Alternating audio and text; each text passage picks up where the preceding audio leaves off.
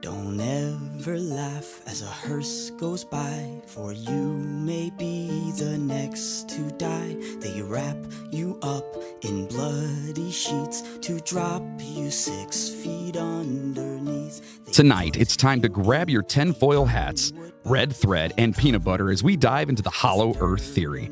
Yes, people for centuries have believed that the earth is not only hollow, but you guessed it, there are creatures living down there and that we, the knuckleheaded humans of earth, may have come from there. Listener discretion is always advised. All aboard the Midnight Train podcast. Your eyes, they eat your nose as you begin to decompose. A slimy beetle with demon's eyes chews through your stomach. Hello, passengers, and welcome to the Midnight Train Podcast, where we bring the dark to light. You know what that means, right? We make fun of and joke about creepy shit while bringing you as much information on each topic as possible. Yes, we are a comedy podcast, and shit can get pretty dark. So if you're not into that, no hard feelings. But if you are, thanks for being uh, just as twisted and fucked up as we are. I am your host, the conductor of the cryptic, Jonathan Sayer. Where's my- there it is. Thank you. Thank you.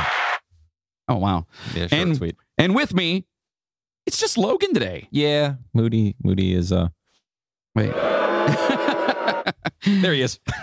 Moody is uh he's having some uh, personal shit go on and Mm-hmm. so it, it is what it is and we miss him Yes, we do. kind of. I miss my big bro. Oh wow. It's pretty deep. It's it's it's. But he will most definitely be back next week uh, obviously because you know, if you listen to the bonus episode later on this week, you'll find out what we think of him. Yes. That's so fucked.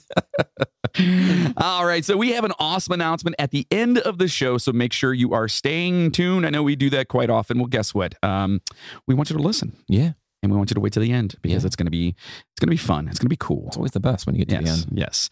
So now this is going to be a longer episode. So make sure you have multiple beverages at your disposable, uh, it's disposable, disposal, as well as those tinfoil hats, because this is going to get nutty. But first, let's get some quick business stuff out of the way. Do us a favor and stop over to Apple Podcasts or wherever you're listening right now and give us a five star review. And while you're there, like, follow, subscribe, or whatever the hell you can do over there, or those spots, you know what I mean? And you'll get each episode as they are released. And Patreon subscribers, our beautiful poopers, will be receiving new bonuses on, uh, let's see, you just got the famous execution last words, Yeah. which is pretty fucked up.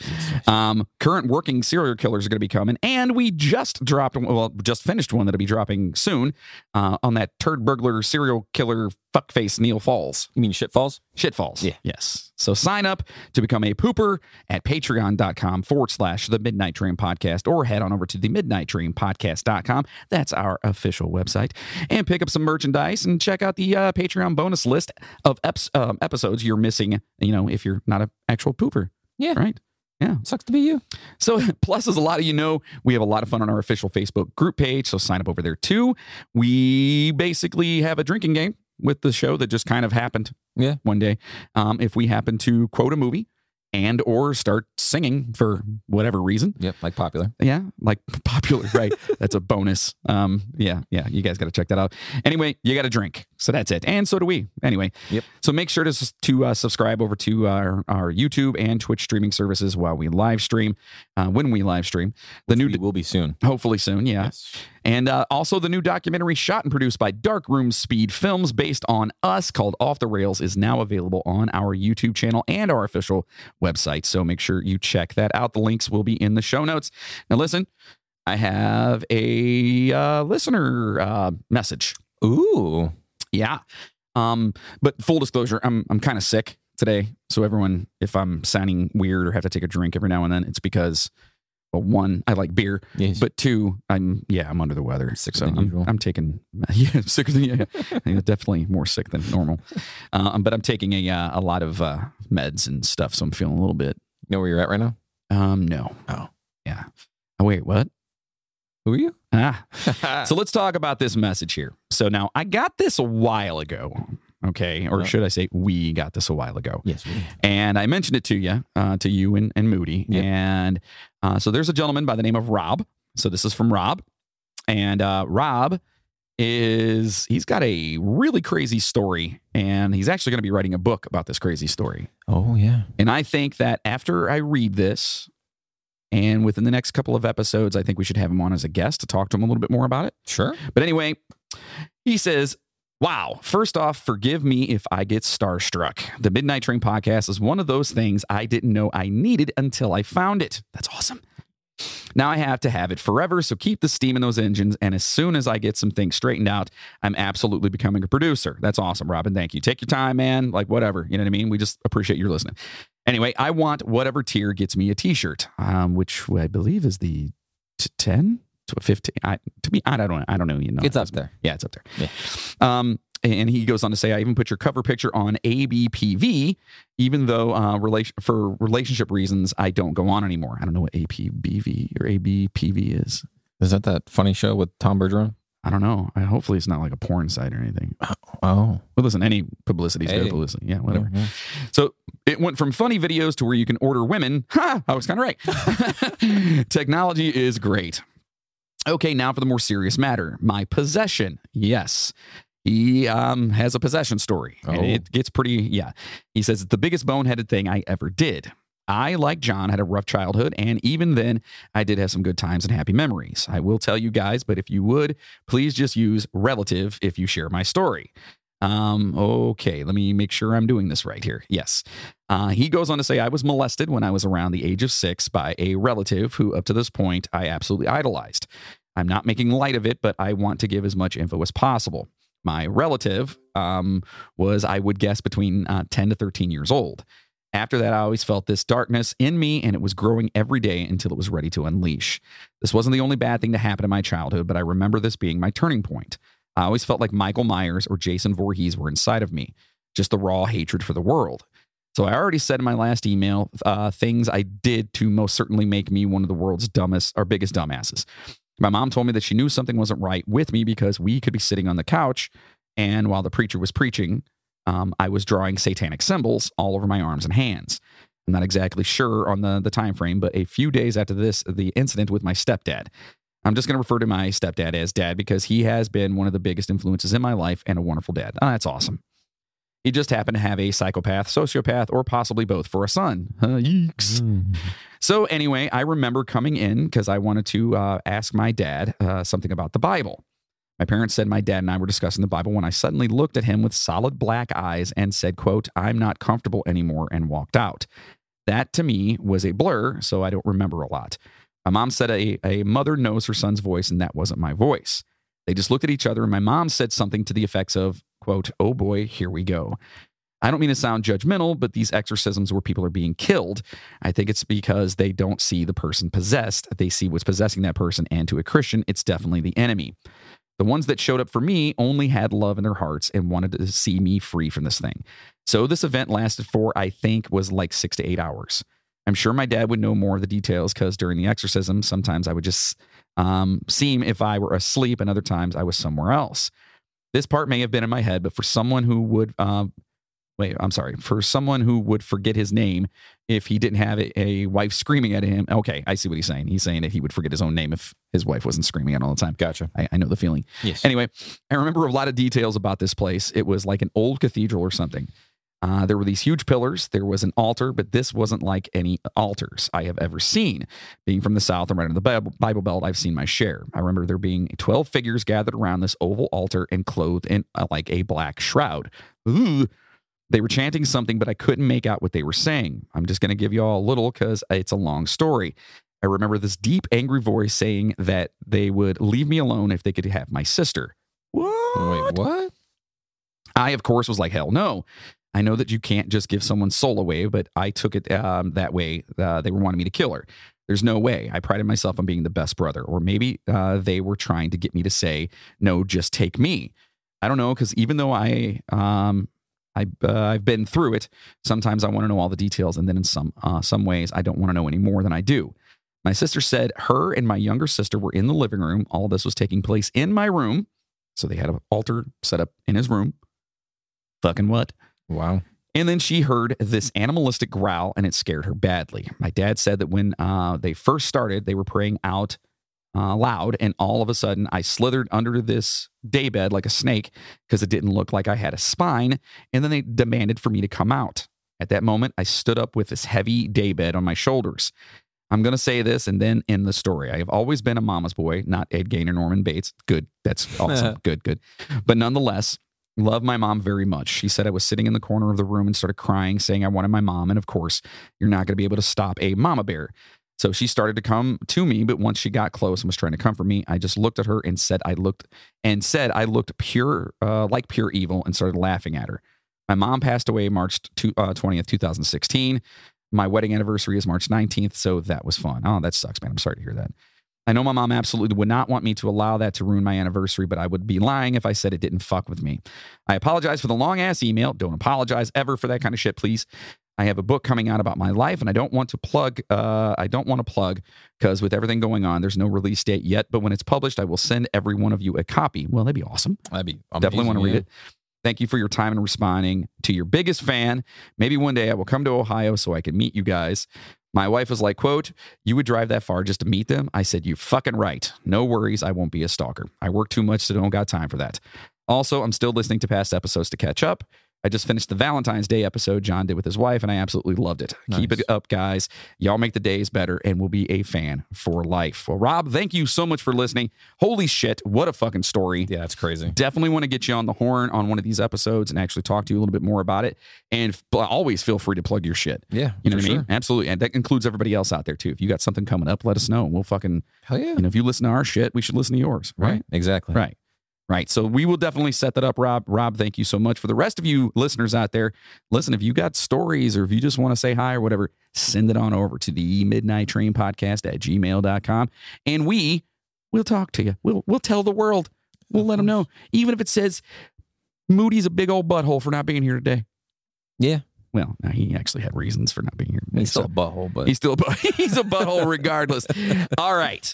So let's turn down the lights, adjust our seats, grab a drink, and let's get um weird. H- hollow. Ho- let's get hollow.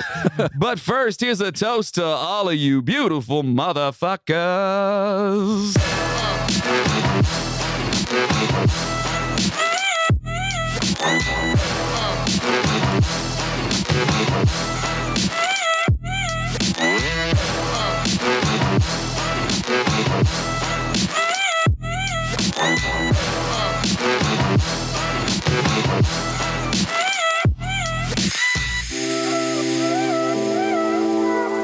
So good. So good. Y'all hype? About to get hollow in here. Take my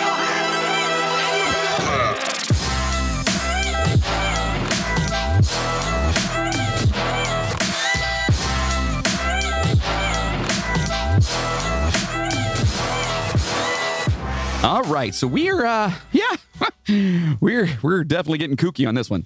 Yeah. Kooky kooky kooky kooky kooky. Like beyond signs, kooky. Yeah, it's uh so I knew about the theory, Yes. but I didn't know um, how far it went? about the theory. yes. You know what I mean? It's uh yeah.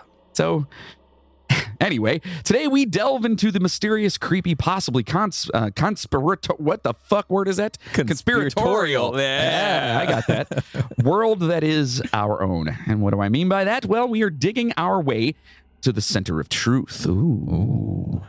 We learn about Hollow Earth. And for the flat earthers out there, you're going to want to hang out for a minute before you dip out of here. And also, fuck you. Yes. Yes. yes. Yes. I, I do concur with that one.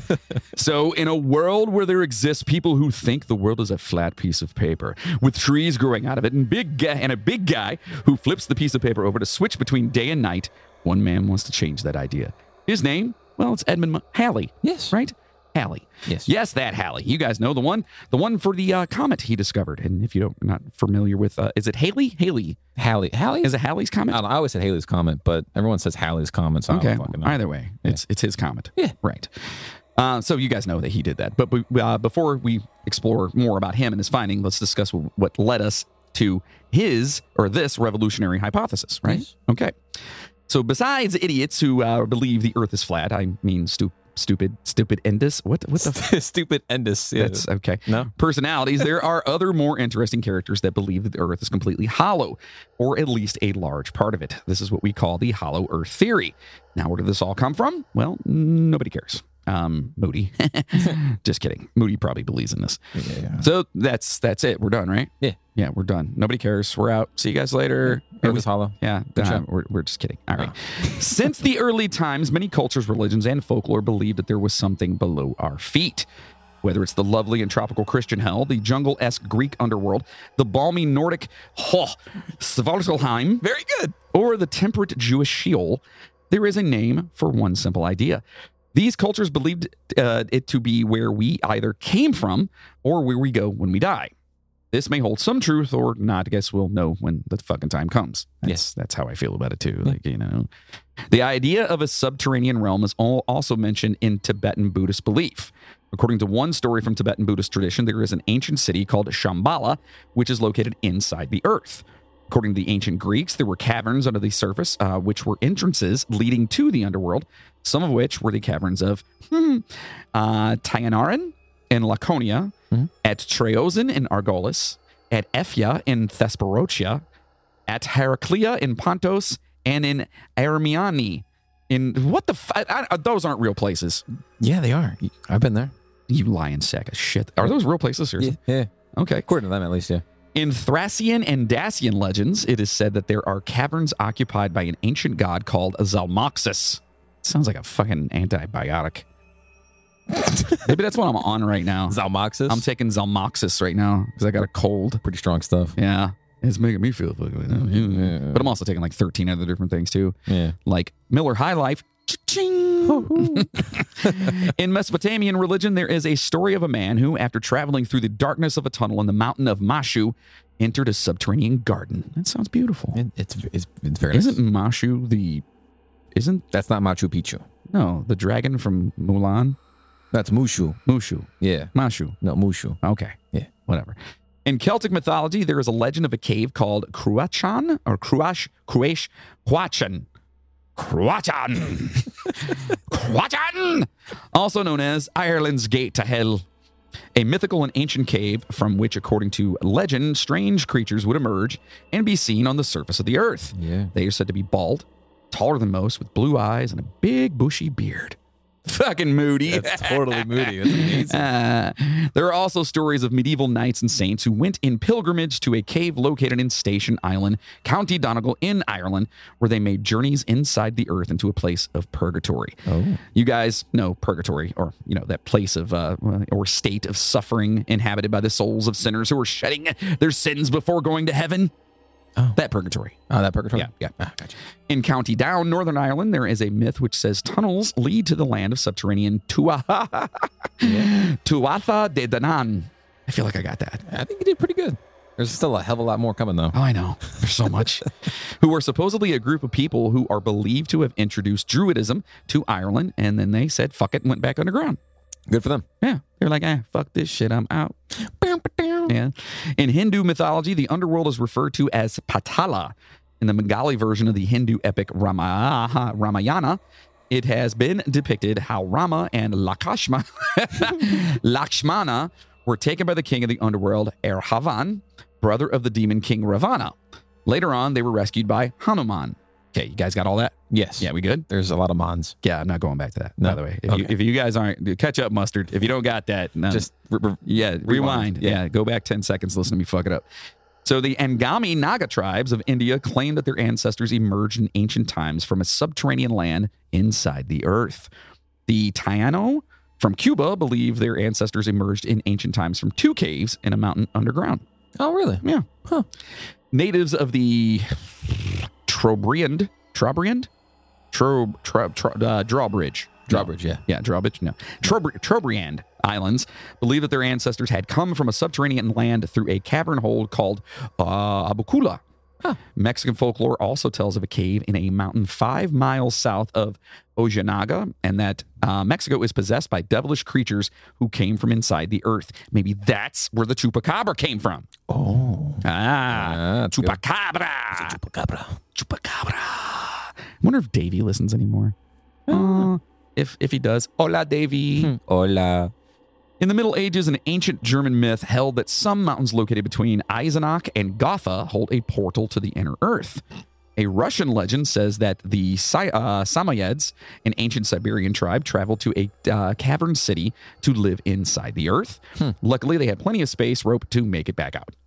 Ah, Yes. They, wait, base rope? Space rope, yes. Because Yuri gave it to him. Oh, he did? Yeah. Are you sure? Maybe his grandfather, Ah, that sounds great grandfather. Maybe that's where he got the idea. Oh. Ah, Yuri says, that's what I get it. Yeah. So the Italian writer Dante, you guys all know who Dante is because you are the smartest people that have ever listened to any podcast because you're listening to us right now. Oh, yeah, Dante. Yes. Yeah. Yes. Yeah. He describes a hollow earth in his well known 14th century work, Inferno, in which the fall of Lucifer, um, the fall of Lucifer from heaven caused an enormous funnel to appear in a previously solid and spherical earth, as well as an enormous mountain opposite it. Purgatory. That's right. That place again. Oh, wow. Purgatory's all over the shits. Apparently. In Native American mythology, here, they believe that the ancestors of the Mandan people in ancient times emerged from a subterranean land through a cave at the north side of the Missouri River. Hmm. There is also a tale about a tunnel in the San Carlos Apache Indian Reservation in Arizona near Cedar Creek, which is said to lead inside the earth to a land inhabited by a mysterious tribe. It is also the belief of the tribes of the Iroquois that their an- uh, ancient ancestors emerged from a subterranean world inside the earth. Hmm. The elders of the Hopi people believe that ah, that a Sipapu entrance in the Grand Canyon exists, which leads to the underworld. Yes. So lot, lots of people, lots of people believe it So- in this shit. A lot of people. Right. Brazilian Indians who live alongside the Parima River in Brazil claim that their forefathers emerged in ancient times from an underground land and that many of their ancestors still remain inside the earth. Ancestors of the Inca supposedly came from caves which are located east of Cusco, Peru. So, this is something that has been floating around a shit ton of ancient mythos for a long ass time. Well, you know, before that stupid, silly thing called science came about. Yeah, but science proved this, so. Moving on. now to circle back to our friend Edmund. Edmund Halley. Haley. Halley. Hele. Halley. Hele. Halley.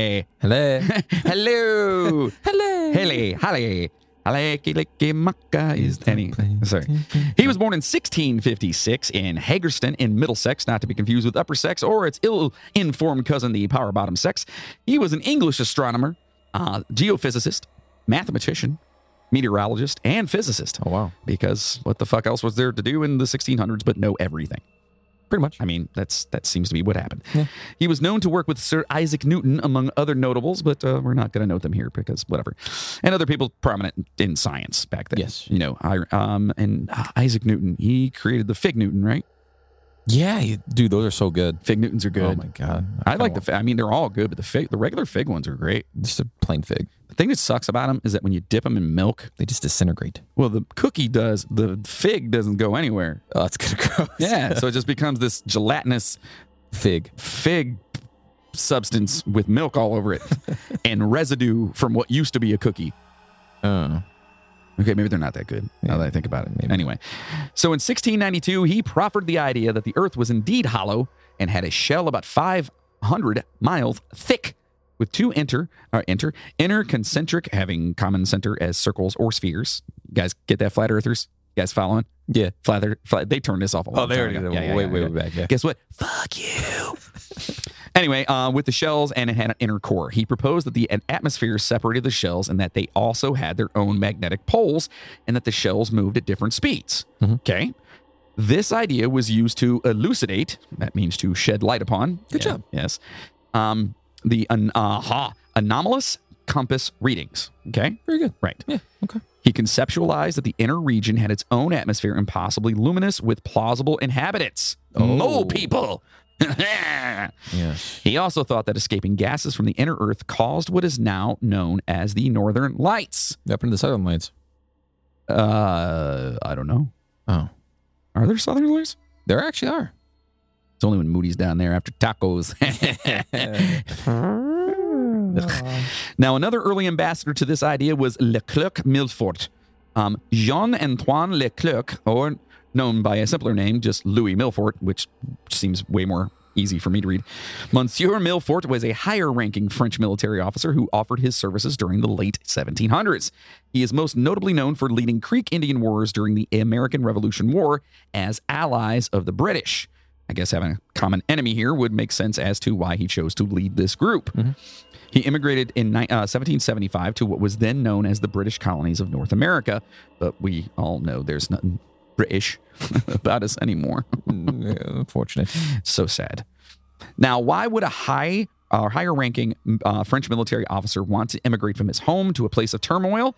Well, that's a good question. Yeah, yeah, yeah. I think and it's good that everyone's paying attention out there because they're like, I wonder why. Yeah, exactly. Yeah. Well, a little bit about this French saboteur. He was known by many aliases. But well, I won't do that. Sorry. that was so good.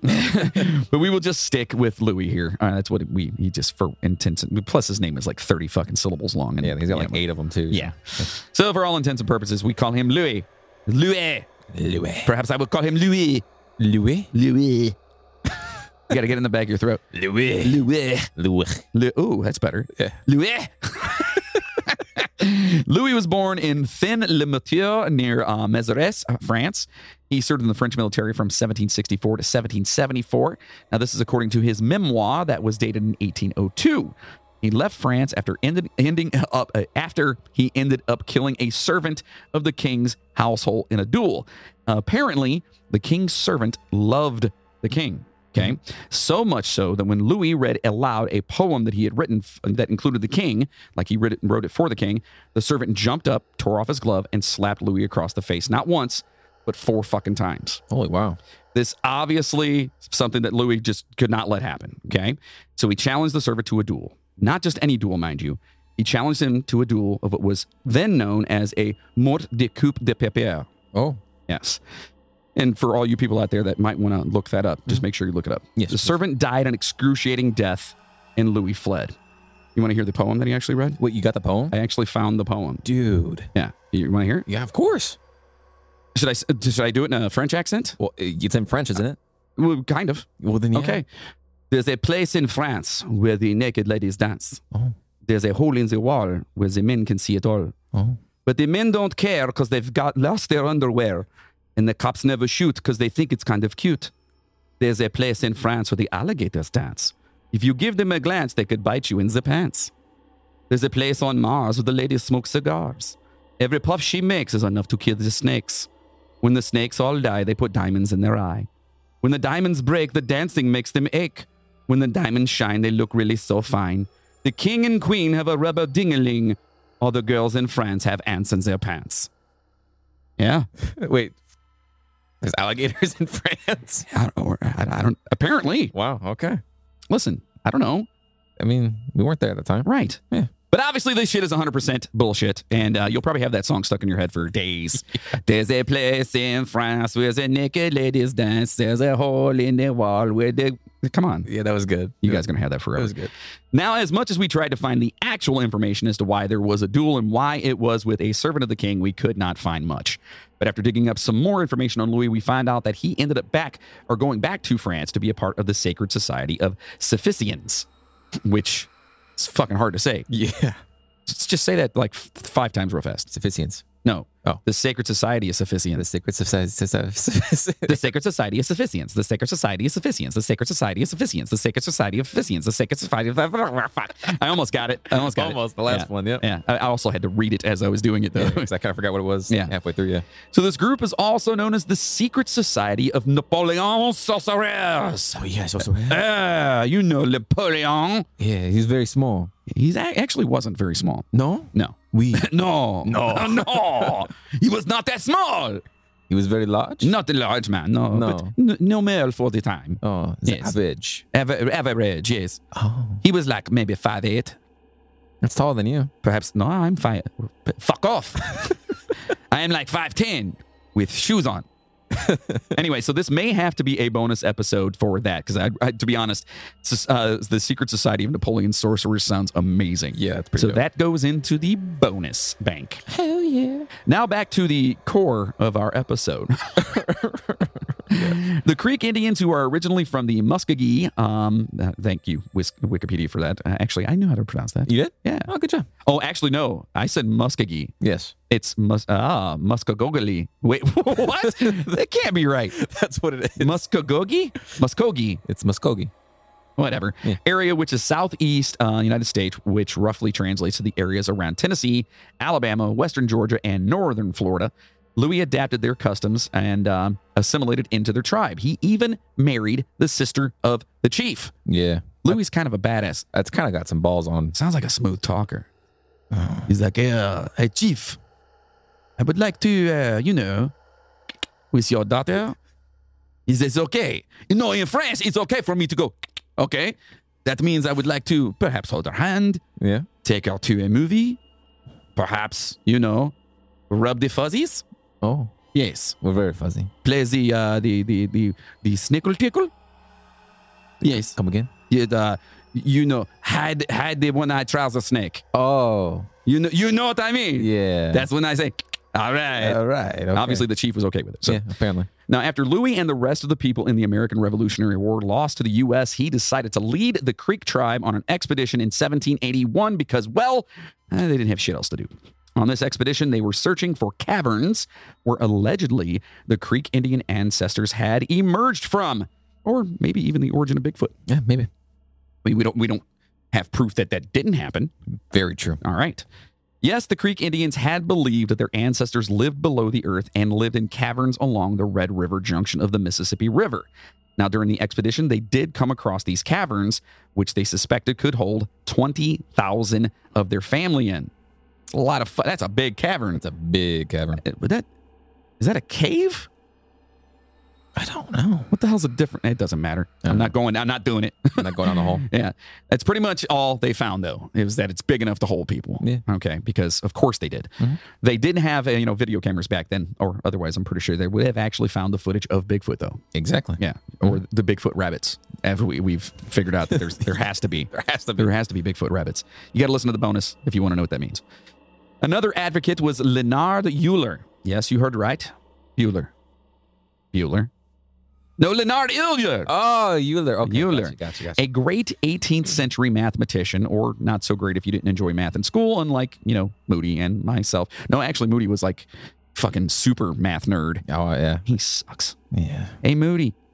Fuck you, Moody. Fuck you. Euler founded the study of graph theory and topolo- ah, topology, Yes. not topography. No. Okay. That's that's map making, isn't it? It's something like- Topography? it's the science of map. But isn't topography That's the drawing of map. Anyway, and no, it literally says here, and no, Moody, not on topology. Get it? Wait, hold on, hold on. Mind always in the gutter. Euler influenced many other discoveries, such as analytic number theory, complex analysis, and the coolest subject ever, infinitesimal calculus, which is Latin for bullshit. Yeah. Infinitesimal calculus. Can you imagine doing that? No. That's the problem that never ends. That's literally all it is. It just goes on for fucking. This ever. is the math that never ends. Yes, it goes on and on. I'm yeah, that's two songs now you guys have stuck in your head. Yep. By the way, Cool. and drink. but anyways, we digress. This guy knew his stuff, but he did think with his infinite wisdom that the earth was in fact hollow and had no inner shells, but instead had a 600 mile diameter sun in the center. Okay. Mm-hmm. The most intriguing and plausible theory he had within this whole idea was that you could enter into this interior from the northern and southern poles. Let's hold to that cool hypothesis for right now and move along with our next interesting goon of the Hollow Earth community. That's right. Yes, he thought there was a sun, Mm-hmm. which I he's not wrong. He's not. no, he's not wrong. you know what I mean? There but is- but the way he thought about it is wrong. Yeah. And we'll go through uh, yeah, anyway. So with Halley's spheres and Euler's holes uh, came another great man with another great theory, Captain John Sims. And this fucking guy, This- boy oh boy, yes, you probably know Captain Sims. He was a hero in the War of 1812 after being sent with his regiment to Canada and providing relief to the American forces at the Battle of Lundy's Lane. He was a well known as well. He was well known as a trader and lecturer after he left the army, and that's trader, not traitor. Yes. Yes. Trader. Trader, like fur trader. yes. Trader. He was a trader. Trader. Yes. Oh, we. He was a son of a bitch. Well, yeah. Well, in 1818, Sims announced his theory on Hollow Earth to the world with his publication of his circular number one. Quote I declare the Earth is hollow and habitable within, containing a number of solid cen- concentric spheres, one with the other, Wait, hold on. I fucked that all up. Yeah, you did. Let me start that over. I declare the earth is hollow and habitable within, containing a number of solid concentric spheres, one within the other, and that is open at the poles 12 or 16 degrees. I pledge my life in support of this truth and am ready to explore the hollow if the world will support and aid me in the undertaking. John Cleves Sims Jr. Sims, circular number one. That was very good. That's what he said. Yeah, that was exactly what he said. All Right. While there were few people who would consider Sims as the Newton of the West, most of the world were uh, they were far less than impressed. Although his theory wasn't as popular as one would expect, you gotta admire the confidence he had, right? Oh yeah. Got up there and said, "Dear people, fuck you and your thoughts. and join me on my expedition. Right. Come with me, and I will prove to you that I'm fucking crazy." Come with me and see What the? the world of Hollow Earther. F- oh boy. No, Leave the singing to me, buddy. damn. I had to stuck in my throat there for a second. Yeah. Yeah. Yeah. Yeah. Yeah. yeah. It's called a dick. No, anyway. Aw. so Sims sent this declaration at a rather hefty cost to himself to quote each notable foreign government, reigning prince, legislature, city, college, and philosophical societies throughout the union, and had to and and and, and to individual members of the national legislature as far as the 500 copies would go. So in other words, he had he spent five or spent his money to make 500 copies of this weird ass little declaration and then sent them to basically every fucking bigwig, Everyone. everyone. That's like nowadays sending an email to every single CEO on the face of the planet, asking them to fund your idea. podcast? Oh, Yeah. oh. I like it. Shark Tank, here we come. Yep. Come on, Sims. So anyway, that's yeah, he decided he would just do that. So Sims would then be followed by an exorbitant amount of ridicule for his proclamation. Shocker. as many intellectual uh, intellectuals were back then. Of course, they're going to say fuck off. This ridicule would later influence a rather bold move, Cotton. We'll actually come back to that as well. Yeah. What was so special about his theory that got 98% of the world not on the edge of their seats? Well, to start, he believed the Earth had five concentric spheres, you know, because we talked earlier where they were two or multiple or whatever, Yes, yes, yes, yes. which I love how everyone's kind of Just g- making them more. Right. Yes. um, with uh, where we live to be the largest of the spheres. Okay. He also believed that the crust was 1,000 miles thick with an Arctic opening, giggity, uh, about 4,000 miles wide, which is huge, by the way, Yeah, that's and an Antarctic opening around 6,000 miles wide. That's fucking ginormous. Yeah, that's almost. Actually, it's like almost between here and the moon. It's like twelve thousand miles away. So it's halfway. It's more. Than, hey, we're almost halfway there. We're almost halfway there. He argued that because of the centrifugal force of the Earth's rotation, that the poles would be flattened, which would cause such a gradual gradation that you would travel into the hollow Earth without even knowing you fucking did it. That's where we're at right now, bro. What? That's where we're at right now. What do you mean? We're We're in hollow Earth right now? no, we're inside the Earth. Well, inside the Earth's atmosphere. Eventually, he refined his theory because of such ridicule and criticism. Of course, he did.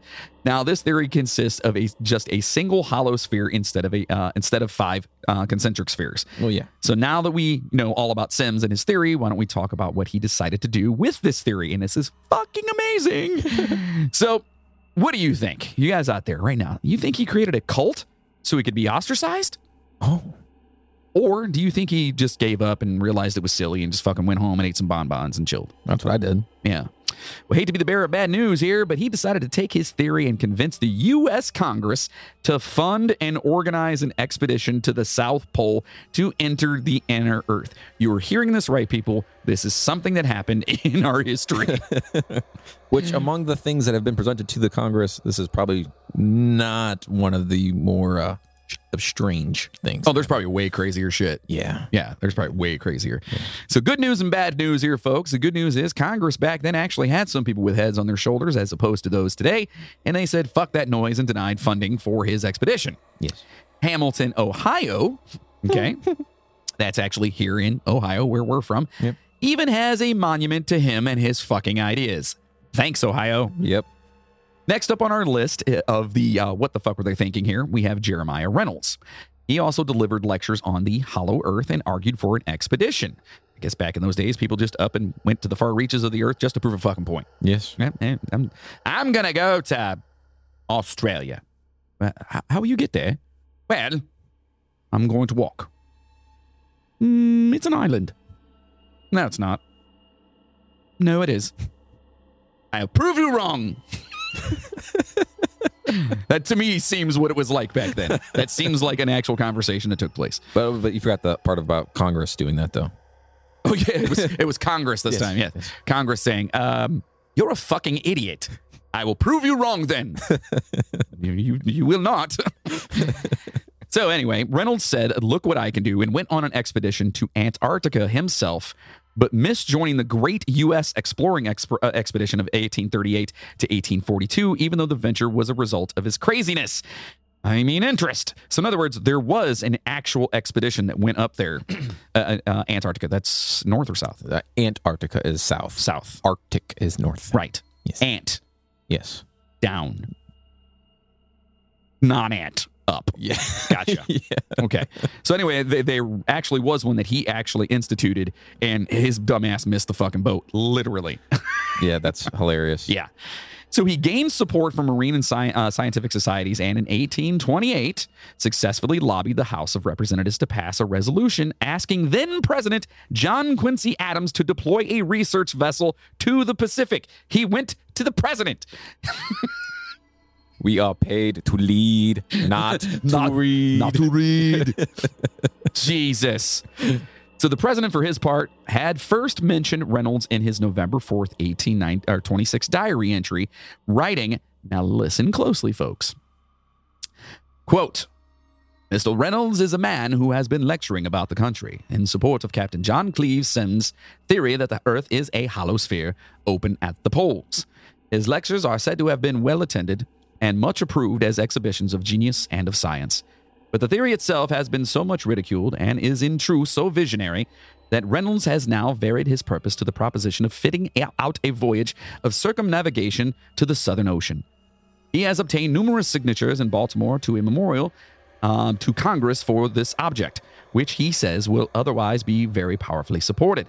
It will, however, have no support from Congress. That day will come, but not yet, nor in my time. May it be my future and my praise to accelerate its approach. Okay. Get that, right? Yep. We heard what he said. Mm-hmm. The Prez wrote this in his freaking diary, like this motherfucker. this dude's spitting fire. This motherfucker. But it's amazing. So keep listening here. It's so good. Adam's words proved prophetic. Okay. Though um, his administration opted to fund um, um, to fund Reynolds' expedition, the voyage was waylaid by the 1828 presidential election, which found Adams roundly defeated by Andrew Jackson. Okay. The newly elected president canceled the expedition, leaving Reynolds to fund his trip through other sources. The privately supported venture set sail in 1829 but ended in disaster when the crew mutinied and left Reynolds' ass on shore. oh my God. So, per Boston 1775, the U.S. exploring expedition only received the green light under the country's eighth president, Martin Van Buren. Okay. Anyway, and I don't know if I actually touched on this or not, but I hope I added this about uh, when he went to talk to. Um. Oh yeah, yeah, yeah. Okay, it's coming. It's so good. Jesus, dude, I laughed so hard doing all this research and going through all the shit that you did and whatnot. Yep. I laughed so hard. This is one of those episodes where I'm like, "What the fuck?" this actually shit actually Yes. happened. Yep. As Howard Dorey explains in his Plotting Through the President's blog, multiple media outlets, including Smithsonian, in an earlier version of the article, erroneously interpreted Adams' description of Reynolds' idea as visionary. Remember, he said that in his journal, as a sign of his support for the Hollow Earth theory. In fact, notes Bell in a separate Boston 1775 blog post, the term's connotations at the time were largely negative. In the words of 18th century English writer Samuel Johnson, a visionary was, quote, one whose imagination is disturbed. Oh wow. So we fucking called him a nut job. Damn. That's what he did. Visionary. And like, oh, he's a visionary. And in other words, he's like, this motherfucker. this, this, this, this dumbass. So the president adds Dor or Doré or Dory, whatever his name is, only agreed to support the polar expedition, quote, after Reynolds abandoned the hollow uh, earth idea. So they wanted to go there. Mhm. They wanted to go to the, would you say South Pole? Yeah. Yeah. They wanted to go there because it, it was a huge expedition and no one's ever gone there before. Right. So they wanted to take a manned expedition down there, but they didn't want to do it off the basis of some nut fucking idea. You know listen, what I mean? Listen, listen, listen, listen. Linda. I, I like your idea. So Yes. we're going to fund your expedition, Really? but We're not. Wait, wait, wait. What about the mole people? Perhaps the the the, the spheres inside the earth. Are, are you excited? I'm excited. Yes. Oh, I- d- d- d- We dear love, sir, dear sir, I love. we love your idea. Yes, yes. We're just not going to put it on the cover of the expedition. Wait. Um. Backpage, backpage, backpage. Everyone loves backpage. It's the picture. You, Does that mean that you you don't believe me? you're a visionary, sir. Oh yes, thank you. and that's how that conver end scene. Yes. Yeah. So anyway, the uh, the president um, adds Dory only agreed to support the polar expedition again after Reynolds abandoned the fucking Hollow Earth idea. Get the fuck out of here with your bullshit. I had always heard uh, that he was a, well. This is me. I had always heard that he was a believer in mole people and Hollow Earth, and that that um, the president was Right. And I, I've heard this from multiple different sources or whatever. But this is what happens when you do your own fucking research. Yep. And you do good research You find the truth. you people. find the truth. It just turns out that his words were misinterpreted, which Yeah. is fucking amazing. However, I wonder if there are any other books out there where the overall ideas and verbiage could and have been misinterpreted, causing insane, insane amounts of uh, disingenuine beliefs. Huh. No, no, No, that's, no, that, that's that's a one-off, man. no. Yeah, that You're getting never crazy now. happens. You're getting crazy. You, you crazy man. Yeah, 1984 was crazy. not that was not true. You crazy. Though Sims himself never wrote a book about his ideas, several other uh, au- authors published works discussing his ideas. McBr- uh, McBride wrote Sims' theory of kind of, ah, that word, con- it's concentric, right? Concentric. Concentric. Concentric spheres in 1826. It appears that Reynolds has an article that appeared as a separate booklet in 1827, uh, Remarks of Sims' Theory, which appeared in the American Quarterly Review. Mm-hmm. In 1868, a professor, W.F. Lyons, published the Hollow Globe, which put forth a Sims like Hollow Earth hypothesis, but failed to mention Sims himself because, you know, fuck that guy, right? Yeah. Sims' son, Americus. Fucking amazing. That's such a cool ass name. I saw that and I was like, oh, No, no, that's his first name. that's his first. I know. That's, Yeah. that's So what I'm his saying. names would be Americus Sims. The last name is man. You can't have a strong first name like that. And then I just don't know. Sims Unless it's, unless I'm mispronouncing Sims the entire time and it's actually Simus. or Simes. Simus. Americus Simes. So his son Americus over here, which is just such a cool name, then published the Sims theory of concentric spheres in 1878 to set the record straight. I think the uh, duel would have been a better idea myself. Uh, yes. Yes. And by the way, if you happen to go back and listen to the name of that duel, I made it up. It's actually Death by Paper Cuts. Yes. So glad you guys looked it up. so Sir John Leslie proposed a hollow earth in his 1829 Elements of Nature philosophy. In 1864, in The Journey to the Center of the Earth, Jules Verne described a hollow earth containing two rotating binary stars named Pluto and Prosper, uh, Pro- Proserpine, Proserpine, Proserpine, which is fiction. Okay, Proserpine, yeah. we get it. But but Jules Verne did get a couple things right in a few of his books. All right, Yes. he did. I have a great story about Jules Verne. Do you want to hear it? I do. Okay. So my buddy Jim, way back when I was younger, Yeah. he used to uh, he was a heavier set guy, Okay. big dude, Okay. and every time he would fart, he would name it. And one day we were sitting there, and he farted, and no, I'm not even joking. His ass went Jules Verne, and so ever since then we were always like, dude, do the Jules Verne. yeah, his fart sounded like someone saying Jules Verne That's in a rather raspy voice, and and wet. Anyway, oh. so William War, uh, Fairfield Warren, in his book *Paradise Found: The Cradle of the Human Race of the North Pole*, presented his belief that um, humanity originated on a continent in the Arctic called Hyper, Hyper, Hyper, Hyperborea, Hy- Hyperborea. yes. Yes. This influenced some early uh, Hollow Earth proponents. Okay, according to Marshall Gardner, both the Eskimo and Mongolian peoples had come from the interior of the Earth through an entrance at the North Pole. I wonder if they knew that. I I don't know. And and why are the people? Why would they come? What? No. And th- th- God, none of that makes sense. So you're talking about Eskimos and uh, uh, Eskimo. I don't even think that's a proper terminology for that nowadays. I no. They're like What do they call that? It's like Northern Indigenous. yeah. Is that what it northern is? indigenous like northern? Pas- Yeah. Yeah. Yeah, because you know our dumbass them damn Esk- Eskimos up there building their igloos. Down in there, Yeah. But why would you go from the center of the earth unless it's? I mean, is it too hot down there and you wanted to freeze your asses off? Yeah. Oh, okay. Yeah. So Nequia, or The Problem of the Ages, first serialized in a newspaper printed in Topeka, Kansas in 1900 and considered an early feminist utopian novel, mentions John Cleve Sims' theory to explain its settling in a hollow earth, which seems fucking all kinds of weird. Looks like we're not in Kansas anymore. don't Yeah. we? Jesus. An early 20th century proponent of Hollow Earth, William Reed, wrote Phantom of the Poles in 1906. He supported the idea of a hollow Earth, but without interior shells or inner sun. Okay, no sun. Got Oh. So, this one. What, what, what's in the middle? Chocolate? Uh, Cadbury eggs. Oh, that would be amazing. I know, I'd fuck those up. Oh, yeah. I, I would I would get us an expedition to the center of the fucking Earth. Just to fuck up some Cadbury. My eggs. luck, it'll be like a Tootsie Roll. No, you know what it would be? I hate Tootsie Roll. It'd be like fucking black licorice. Ugh. Yeah. Nope. Yeah. Ugh. The spiritualist writer Walburga Lady pa- ah, Paget, Paget, Paget, and whatever, in her book Colloquies with an Unseen Friend in 1907, was an early writer to mention the Hollow Earth hypothesis. She claimed that cities exist beneath a desert, which is where the people of Atlantis moved. Oh. Okay, desert and Atlantis. Gotcha. Yes. She said an entrance to the subterranean kingdom will be discovered in the 21st century. That's Oh. a pretty fucking broad brush she's painting with there, but all right. A little bit. Yeah. It'll be sometime in the future.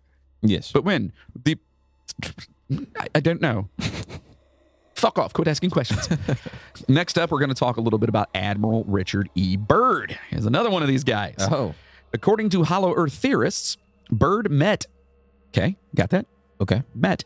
Ancient race underground. Wait, what? Oh, Wait, wh- wait, wait, is that misspelled incorrectly? no, he did. He met an ancient race underground in the South Pole. Yes. So this guy says he went down there and he met an ancient race. Okay. According to Bird's diary, the government ordered Bird to remain silent for what he witnessed during his Arctic assignment. Yes. Hmm. Hmm. God, even trying to go through these and not laugh, dude. Jesus fucking Christ. All right. This is from March 11th, 1947. Quote Fuck, I gotta get it out. Ah.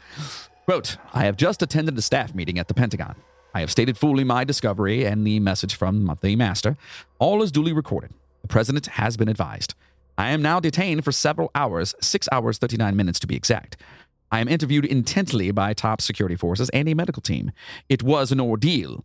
I am placed under strict control via the national security provisions of this United States of America.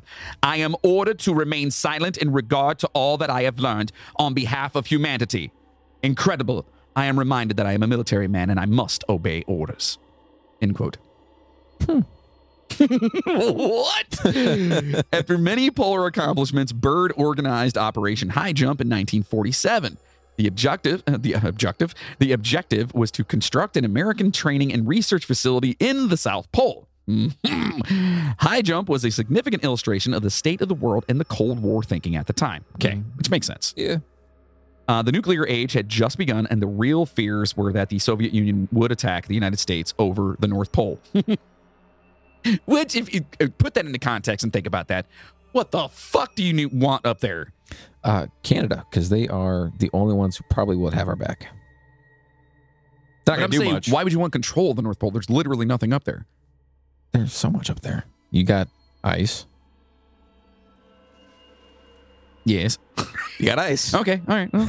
so they just wanted all the ice, is what you're saying. Oh. Yeah, well, because it's fucking Russia. They have all the ice. You know why they want that? It's- It's because the White Russians. You ever have drink? oh, It's fantastic. I love the vodka, especially all the. We need all the ice. you know the ice. That is why we go there. Yes. Fuck off. so anyway, we were afraid of them taking the North fucking pole for some fucking reason. Yeah. The Navy had done a training exercise there in the summer of 1946 and felt it needed to do more. The northern winter was coming, and high jump was a quickly planned exercise to move the whole thing to the South Pole. Okay. Politically, the orders were that the Navy should do all it could to establish a basis for a land claim in Antarctica. That, uh, that was classified at the time. Okay. Now, Operation High Jump could probably be its own episode, which I think it should be because fucking let's bring on the cuckoos. or at minimum, maybe a bonus. But we'll get some of the uh, important details on how it pertains to this episode. Some say the American government sent their troops to the South Pole for any evidence of the rumored German base 211. Yes, they thought there was a fucking German base down there. Yeah. Yes. Was there? Well, Nazis were fascinated with anything regarding the Aryan race. They were also fascinated with the occults and with little mustaches. yeah. Ah, that's I feel so bad every time I arrive. It's always about talking Nazis. Yeah. They suck. Uh, I don't like it. By the way, it was super cold in the Antarctic. yeah. Did You you? should, the icicles everywhere on my face. They didn't give you a coat, I am a mustache. but yeah, but they could have given you like a face covering, like a little mask, you know. I don't like to talk about masks either. Ah. Yes, but yes, it was very cold. Mm. Yes, it's like, oh, the, the Bulgars were hanging. Ooh. Yes, snot skis. Oh. Mm. Those frozen ones. You know, where your nose, when you wrinkle your nose and it goes, How'd that go again? I don't know, but it morphed into a fucking French. it morphed into French. I'm, did I'm fucking high on fucking Life? I'm, I'm high on. What, what he say? what is he saying? It doesn't matter. God, I'm I don't seriously fucked up. Yeah, Anyway. you're a little messed up. Yeah.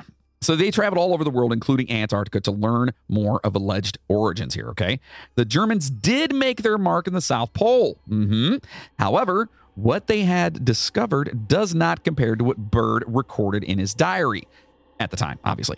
The nuclear rage had just begun, and the real fears, again, were that they were going to fuck us up. So, for quote, for thousands of years, people all over the world have written legends about Agartha, sometimes called Agartha or Agarthi the underground city. Agartha, sometimes Agartha, Agarti, Agartha, Agartha, Agartha, is a legendary kingdom that is said to be located in the Earth's core. Agartha is frequently associated or confused with Shambhala, which figures prominently in Va- Va- Vajrayana Buddhism and Tibetan fucking words Kalachakra, Kalachakra teachings and revived in the West by Madame Blavatsky and the Theosophical, uh, Theosophical, the Theosoph. Theosophical. Theosophical. The- theosophical. I said it right the first You fucking did. time. Why are you fucking? Oh, God, with yourself? society. Theosophists, in particular, regard Agarthi as a vast complex of caves underneath Tibet inhabited by demigods called Asuras. Helena and Nicholas uh, Roerich, um, whose teachings closely paralleled or parallel theosophy, oh man, that's such a weird word, see Shambhala's existence as both spiritual and physical. Did Bird find it? Oh, He claims to have met the master, the city's leader, who told him of his concerns about the surface world. Quote, our interest rightly begins just after your race exploded the first atomic bombs over Hiroshima and Nagasaki, Japan. It was that alarming time we sent our flying machines, the Flugelrads, to your surface world to investigate what your race had done. You see, we have never interfered before in your race's, your race's wars and barbarity, but now we must. For you have learned to tamper with a certain power that is not for your men, mainly that of atomic energy. Our emissaries have already delivered messages to the power of your world, and yet they do not heed. oh, So he's pissed off. He's like, y'all are fucking with shit. You don't know what you're messing with. Mm. Yeah. Fucked up. Did you know, by the way, that I, I'm not sure if it was either, I think it was Hiroshima or what, I don't- no, don't remember which one it was, but one of them um, was only, um, the bomb dropped on them because they were going someplace else and the weather was too bad. Mhm. Like literally, like the only reason that fucking place got nuked is because the weather was bad somewhere else. yeah, it's pretty fucked up. It's fucked. I think it's, I think it's Hiroshima. I don't know. I got a 50 50 chance on that. But anyway, Yeah, yeah, yeah. whatever. So apparently, the government knew about Agartha before Bird. Okay, so apparently they knew. Oh. Keeping it ush ush as the government does. Mhm. Marshall Gardner wrote A Journey to the Earth's Interior in 1913 and published an expanded ed- edition in 1920. He placed an interior sun in the Earth. Mhm, the sun's back. Yep. And built a working model of the hollow Earth, which he actually fucking patented. Really? He got a patent for it. All right. Gardner made no mention of Reed, but did criticize, Sim, criticize Sims for his ideals. It's a duel time again. Slap you in your face. Death by paper cuts. Fuck you. yes. Around the same time, Vladimir Orbachev wrote a novel titled Plutonia, in which the hollow earth possessed an inner sun, mhm, back again, and was inhabited by prehistoric species. Oh, Hmm. The interior was connected with the surface by an opening in the Arctic. Where they're all getting this shit from. yeah. I don't- The explorer Ferdinand Ossendowski mhm, wrote a book in 1922 titled Beasts, Men, and Gods. Ossendowski said he was told about subterranean kingdom, uh, about a subterranean kingdom that exists inside the earth. It was known to Buddhists as Agarti, as we talked about earlier. George Paha, Papa Shively, Papa Shango, in his Anything Can Happen from 1940, claimed the discovery in the Caucasus Mountains of, ca- of a cavern containing human skeletons with, quote, heads as big as bushel baskets and an ancient tunnel leading to the center of the earth. One man entered the tunnel and never returned. This dude was a sniper, by the way, with the Imperial Russian Russian Army during World War One. How big is a bushel basket? Ah, I don't know. About the Like- size of a bushel? Are you asking me because I'm a hillbilly? Is that what it is? Yeah, a little bit. Yeah. You're part hillbilly too, motherfucker. yeah, but I don't know what. A, Uh, It's probably like it holds a bushel of uh, apples, is what it's supposed to. so it's pretty big. Yeah, it's a good size. Oh, okay. That's a big ass head. That's big ass. Yeah. Yeah. Hate to be the mom. Yeah, that's that. Ooh, oof, that would hurt. I got a big head, so Yeah. kind of feel.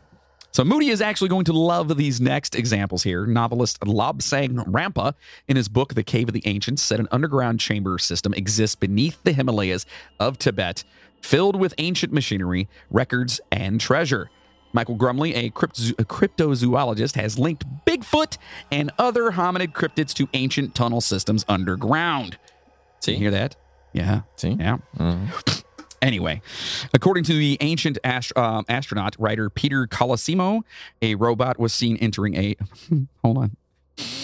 A robot was seen entering a tunnel below a monastery in Mongolia. Oh. Kalismil also claimed a light was seen from underground in Azber, Az, Az, Azber, Azerbaijan. It's Azerbaijan. Yes. Colosimo and other ancient a- uh, astro- astronaut writers such as Robert Chereau linked these activities to. What do you think? Oh, good for you. That was great. Good job. You fucked it up. Oh, well, you got it wrong. So that's what I was saying. Good for you. Ah, I fucked it up. Anyway, to UFOs. Wait, what? Yes. Really? They believe that UFOs were a part of this entire thing. Oh, Yes. Wow. A book by Dr. Raymond Bernard, which appeared in 1964, um, uh, called The Hollow Earth, exemplifies the idea of UFOs coming from inside the Earth and adds the idea that the Ring Nebula proves the existence of hollow worlds, as well as speculation on the fate of Atlantis and the origin of flying saucers. Okay, we getting all this? So Yes. Go ahead. the Ring Nebula. Mm-hmm. There, we got a fucking star on our planet now. Apparently. Okay. Yes. I, and and apparently flying saucers come from the center of my butthole. Well, yeah, obviously. Yes. I mean, where else do they come from? Yeah. An article by Martin, Martin Gardner revealed that Walter Seigmeister used the pseudonym Bernard, but not until the 1989 publishing of Walter Captain Minkle's Subterranean Worlds 100,000 Years of Dragons, Dwarfs, the Dead, Lost Races, and UFOs from Inside the Earth. That's the name of his fucking book. Okay. Bit of a mouthful. and he went and did the whole fucking thing. So you got a fucking what? So the science uh, fiction pulp magazine Amazing Stories promoted one such idea from 1945 to 1949 as the Shaver Mystery. The magazine's editor Ray Palmer ran a series of stories by Richard Sharp Shaver, claiming. mhm, Mm-hmm. that a superior prehistoric race had built a honeycomb of caves, caves, caves in the earth, and that their degenerate descendants, known as Dero, live there to this day, using the fantastic machines abandoned by the ancient races to torment those of us living on the surface. what the fuck? Yep. It's uh, Ah, it's all makes sense now. does it? Yes. Good. Yes. Maybe you can explain it to me later. Yeah. As one characteristic of this, uh, this torment, Shaver describes quote unquote voices that purportedly came from no explainable source. Thousands of readers wrote to affirm that they too had heard the fiendish voices from inside the earth. The writer David Hatcher, uh, Hatcher Ch- uh, Childress, sorry, uh, authored Lost Continents and the Hollow Earth, in which he reprinted the stories of Palmer and defended the Hollow Earth idea based on alleged, alleged tunnel systems beneath South America and Central Asia. Hollow Earth proponents have claimed a number of different locations for the entrances which lead inside the Earth, other than the North and South Poles.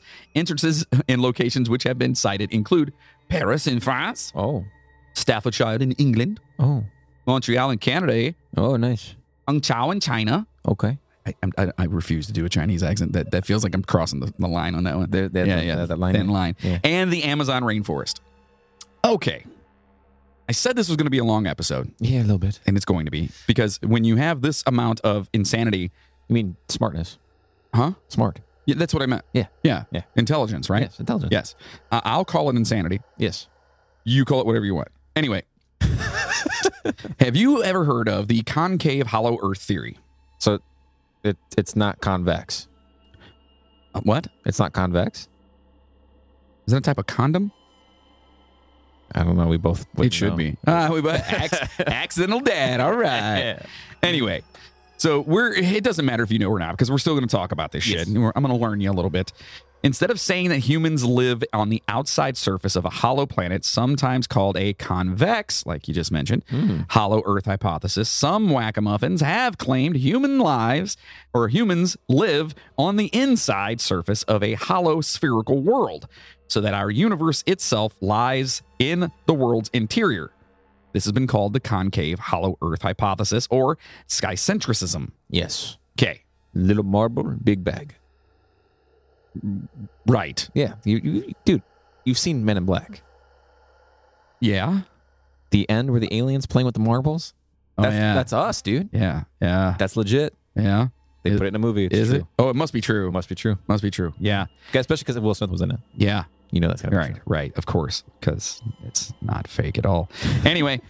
So Cyrus Teed, a doctor from upstate New York, proposed such a concave hollow earth in 1869, calling his scheme, quote, cellular cosmogony. true. Okay. He might as well have called it goobery fucking kabooble nuts. See, I can make up words too. I like See that, better though. Yeah. I'd buy into that. Yeah. You guys uh want to hear about goobery kabooble nuts? Because it'll fucking blow your mind, man. anyway, Teed founded a group called the Korishan Unity based on this notion, which he called Korishanity, which sounds a lot like insanity and would make far more sense to me. So the main colony survives as a preserved Florida state historic site at Estero, Florida, but all of Teed's followers have now passed on. Hmm, probably from eating Tide Pods. Anyway, Ooh. Teed's E followers claim to have experimentally verified the concavi- concavity, con- con- concavity, Concavity. concavity, yeah, I like that better. concavity, That sounds pretty cool. the concavity, con- The concavity. concave titties of the Earth's curvature. That's kind of gross. Yeah, concave titties. Oh God, They go in, Yeah. yeah. out. that sounds gross. Yeah, it's kind of gross. I'm sorry. Here we are talking about boobs. again. Unless unless somebody has issues like see, that. you I start the apologize. boob stock. I didn't say the word. Boobs. Anyway, ah. Well, anyway, they figured this whole thing out the, with the curvature through surveys of the Florida coastline, making use of um, quote what the fuck rectilianator equipment, which sounds like something you use to clean out your butthole. Mm, Yes, Mm-hmm. Yeah. I would- yeah. yes, doctor, I'm sorry, but I've I've been been rather, you know, tight back there. I haven't been able to go to the bathroom for so long. This just in. What what is it? We have a new procedure. Yeah, what is it? You lay on this bed, Okay, and I take the rectilinator, yes, and we shove it up your ass. Oh, Fuck it. Several 20th century German writers, including Peter Bender, Johann Lang, Karl Neupert, and Fritz Brott, published works advocating the hollow earth hypothesis or Holtelweltelher. no, I, I didn't say that right. Holtelweltelher. That sounds right. Yeah. Sounds better. It's German. Yeah. Holtelweltelher. It has been reported, although apparently without historic documentation, that Adolf Hitler was influenced by concave hollow earth ideas and sent an expedition in an unsuccessful attempt to spy on the British fleet by pointing infrared cameras up at the sky. Yes, 'cause that's where the British are. Because that's where the British are? Yes, They're in the sky? they're in the sky. Maybe.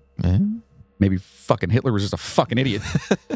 the Egyptian mathematician Mustafa Admiral Akbar Adel Qadar uh, wrote several scholarly papers uh, working out a detailing map of the concave earth mold. By the way, his name wasn't Admiral Akbar, and you guys should know where that's from. Shut up, Moody. In one chapter of his book on the wild side, and not that one, Oh. Martin Gardner discusses the hollow earth model articulated by, Ad, uh, ah, I, I like call him Admiral Akbar. It just works better that way. According to Gardner, this hypothesis posits that light rays travel in circular paths and slow as they approach the center of the spherical star filled cavern. Gotcha. Okay. Does that make sense at all? Sounds like a If trap. anyone else's brain hurts, I'm right there with you. Yeah, I've had a headache. Okay. It's because of this fucking craziness. I'm sick as shit. And this is like, what the fuck? No energy can reach the center of the cavern, which corresponds to no point a finite distance away from Earth in the widely accepted scientific cosmology. Yes, Okay. gotcha. Yes, you got that. 100%. Are you lying? Figured. a drill, Gardner says, would lengthen as it traveled away from the ca- uh, the cavern and eventually pass through the point of infinity corresponding to the center of the Earth in the widely accepted scientific cosmology. Gotcha. Okay. Okay. Supposedly, no experiment can distinguish between the two cosmologies. Holy shit, my head fucking hurts. So he's saying you could take a drill, Mhm. and if you drive, drive going away from the cavern, which is in the center of the Earth, Yep. you'll eventually, uh, eventually, eventually pass through a point of infinity, which is kind of like what a wormhole Uh, it, it, it goes to infinity. and beyond. You set me up for that one. I did. It was Yeah, good. That was good. Gardner notes that, quote, most mathematicians believe that an inside out universe with properly adjusted physical laws is empirically irrefutable. Correct. Do they now? It, it can't be refuted. It's Okay. right there, black All and right. white. Gardner rejects the concave hollow earth hypothesis on the basis of Occam's razor. And we've talked about Occam's razor before. Occam's razor, eh, well, kind of, we talked about it. Riley likes to talk about this a lot, and I just had to put this in here. Occam's razor is the problem solving principle that, quote, entities should not be multiplied beyond necessity. Sometimes inaccurately paraphrased as the simplest explanation is usually the best one. Sorry to bust your bubble, Riley. Anyway. Purportedly verifiable, a verifiable hypothesis of a concave hollow Earth need to be distinguished from a thought experiment which defines a coordinate transformation such that the interior of the Earth becomes exterior and the exterior becomes interior. Ah! Yes. Flip flop. What the fuck? For example, in spherical coordinates, let radius r go to r. I'm not doing that. There's doing a the math? whole fork. F- nope, not doing it. See, if Moody was here, he would have the math. Yeah, probably. Guess what? He's not. Fuck him. And Fuck everyone else that wants to hear that because I'm not doing it. the transformation entails corresponding changes to the forms of physical laws. This is not a hypothesis, but an illustration of the fact that any description of the physical world can be equivalently expressed in more than one way. Mm, Okay, I, I, I get that. But when the science comes down to it and says, no, you're fucking stupid, you could listen. Okay. Lay it on the line.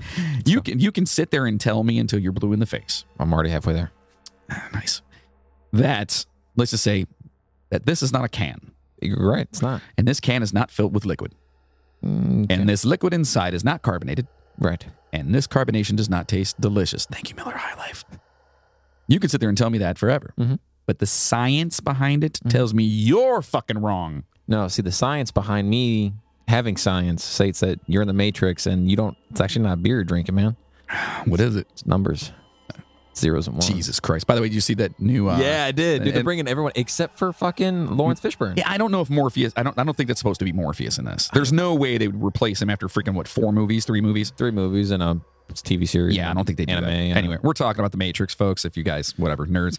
Anyway, so now let's talk about some contrary evidence here, shall we? contrary, but not definite. It's not legitimate. The only thing definite in life, my son, is death. And taxes. You don't have to pay those. You're definitely going to go to jail, but you don't have to pay them. You know what I mean? Like, anyway, so let's talk about seismic. The picture of the, uh, uh, let's see, uh, whatever, uh, the structure of the Earth that has been arrived at uh, through the study of seismic waves is quite different from a full hollow Earth, right? Yeah. Seismic waves tells you where it's going. The time it takes for seismic waves to travel through and around the Earth directly contradicts a fully hollow sphere.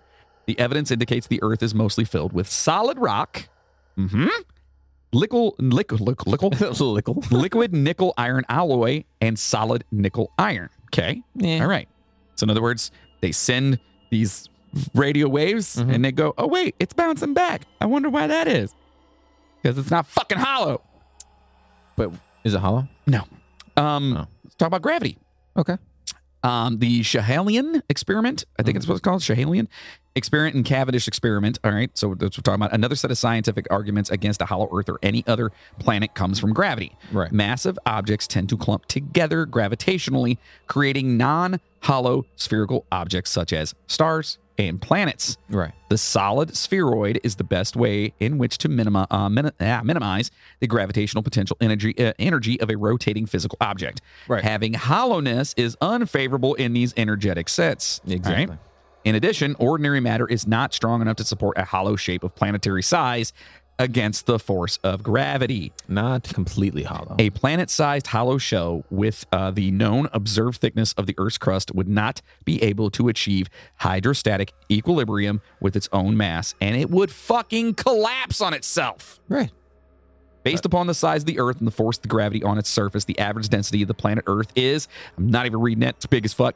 And typical densities of the surface rocks are only half that, right? Mm-hmm. Okay.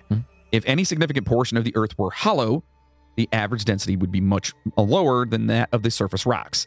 The only way for Earth to have the force of gravity that it does um, that does for much more dense material to make up a large part of the interior. Okay. Okay. Nickel iron alloy under the conditions expected in a non-hollow earth would have a, a densities ranging around 10 to 13 i don't know it's got some weird ass number on there gram to sim, sim gram triple f- fucking dash grams eight per sec- centimeter cubed what or cubic centimeter. shut up which brings the average density of earth to its observed value Gotcha. okay so in other words i'm what we found out is the Earth is hollow. gonna slap the shit out of you then there's direct observation drilling holes does not provide direct evidence against the hypothesis of course because you can only go so deep the deepest hole drilled to date is the kola super deep borehole with a true vertical uh, drill depth of more than 7.5 miles which is like a nose hair in the it ain't relationship in shit The crust. yeah it ain't shit Yeah.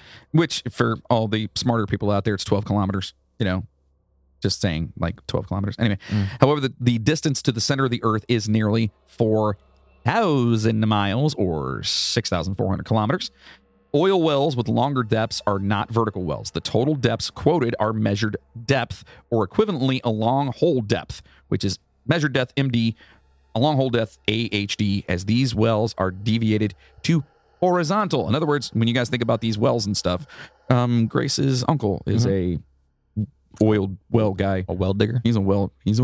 I, I guess. anyway, so you go down and you go out. Right. That's what they do. Yeah, they get big. Yes. They don't go deep. They get wide. Right. Yes. All Same as right. People Just like me. uh, Wait, what are you talking about?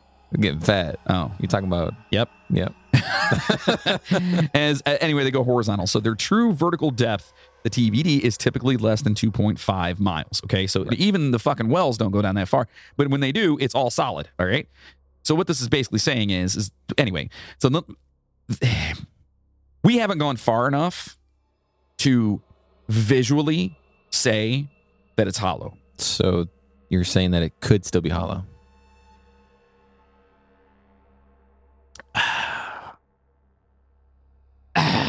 You don't know. hold on. Let's keep going. Fuck you in that question. So l- let's discuss what actual scientists, like all of them, believe the Earth is actually composed of. Okay. okay. One, there's the inner core. Right. This solid metal ball has a radius of 1,220 kilometers or 758 miles, or about three quarters that of the moon.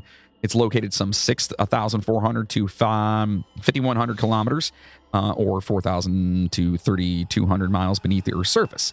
Extremely dense, it's made mostly of iron and nickel. The inner core spins a bit faster than the rest of the planet. Oh, gotcha. It's also intensely fucking hot. Right. So when they say, "Oh, there's a sun down there," I mean, kind of. Yeah. Temperatures sizzle at about uh, 5,400 degrees Celsius, or almost 10,000 degrees Fahrenheit. Which is close to this temperature of the surface of the sun. It's pretty fucking hot. which, yeah, it is almost as hot as the surface of the sun. Pressures here are immense, well over three million times greater than on Earth's surface. Oh, wow. And some research suggests there also may be an inner inner core. It would likely consist mostly of iron, which that means that if there was an inner inner core, that motherfucker's gonna be way hotter and way tougher. Yeah. Now let's talk about the outer core. This part of the core is also made from iron and nickel, just in liquid form. It sits uh, some 5,000 to 2,000 kilometers or 3,000 to 1,000 or almost 2,000 miles below the surface. Heated largely by the radioactive decay of the elements uranium and thorium, this liquid churns in huge turbulent currents. That motion generates electrical currents. They in turn generate Earth's magnetic field. For reasons somehow related to the outer core, Earth's magnetic field reverses about every 200,000 to 300,000 years. That's fucking weird. Yeah, it is a little weird. And they're still working on how to fucking figure that out. Like I know, most I, shit. I know how. F- If you say it's hollow, No, no, no, no, no, Oh. no, no, no, no, no, no. No, I know exactly how they do this. what? There's a guy in the center of the earth that flips a switch. Gotcha. And then there's the mantle.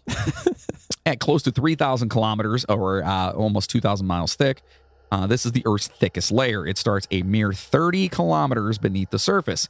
Made mostly of iron, magnesium, and silicon, it is dense, hot, and semi solid. Like caramel candy? Mm, I love caramel. Yeah, like the layer below it. This is uh, this one also circulates. It just does it so uh, like mu- like way slower. Super slow. Yeah. Near its upper edges, somewhere between about 100 to 200 kilometers underground in mantles, temperature reaches the melting point of rock. Indeed, it forms a layer of partially melted rock known as the asthenosphere. Mm-hmm.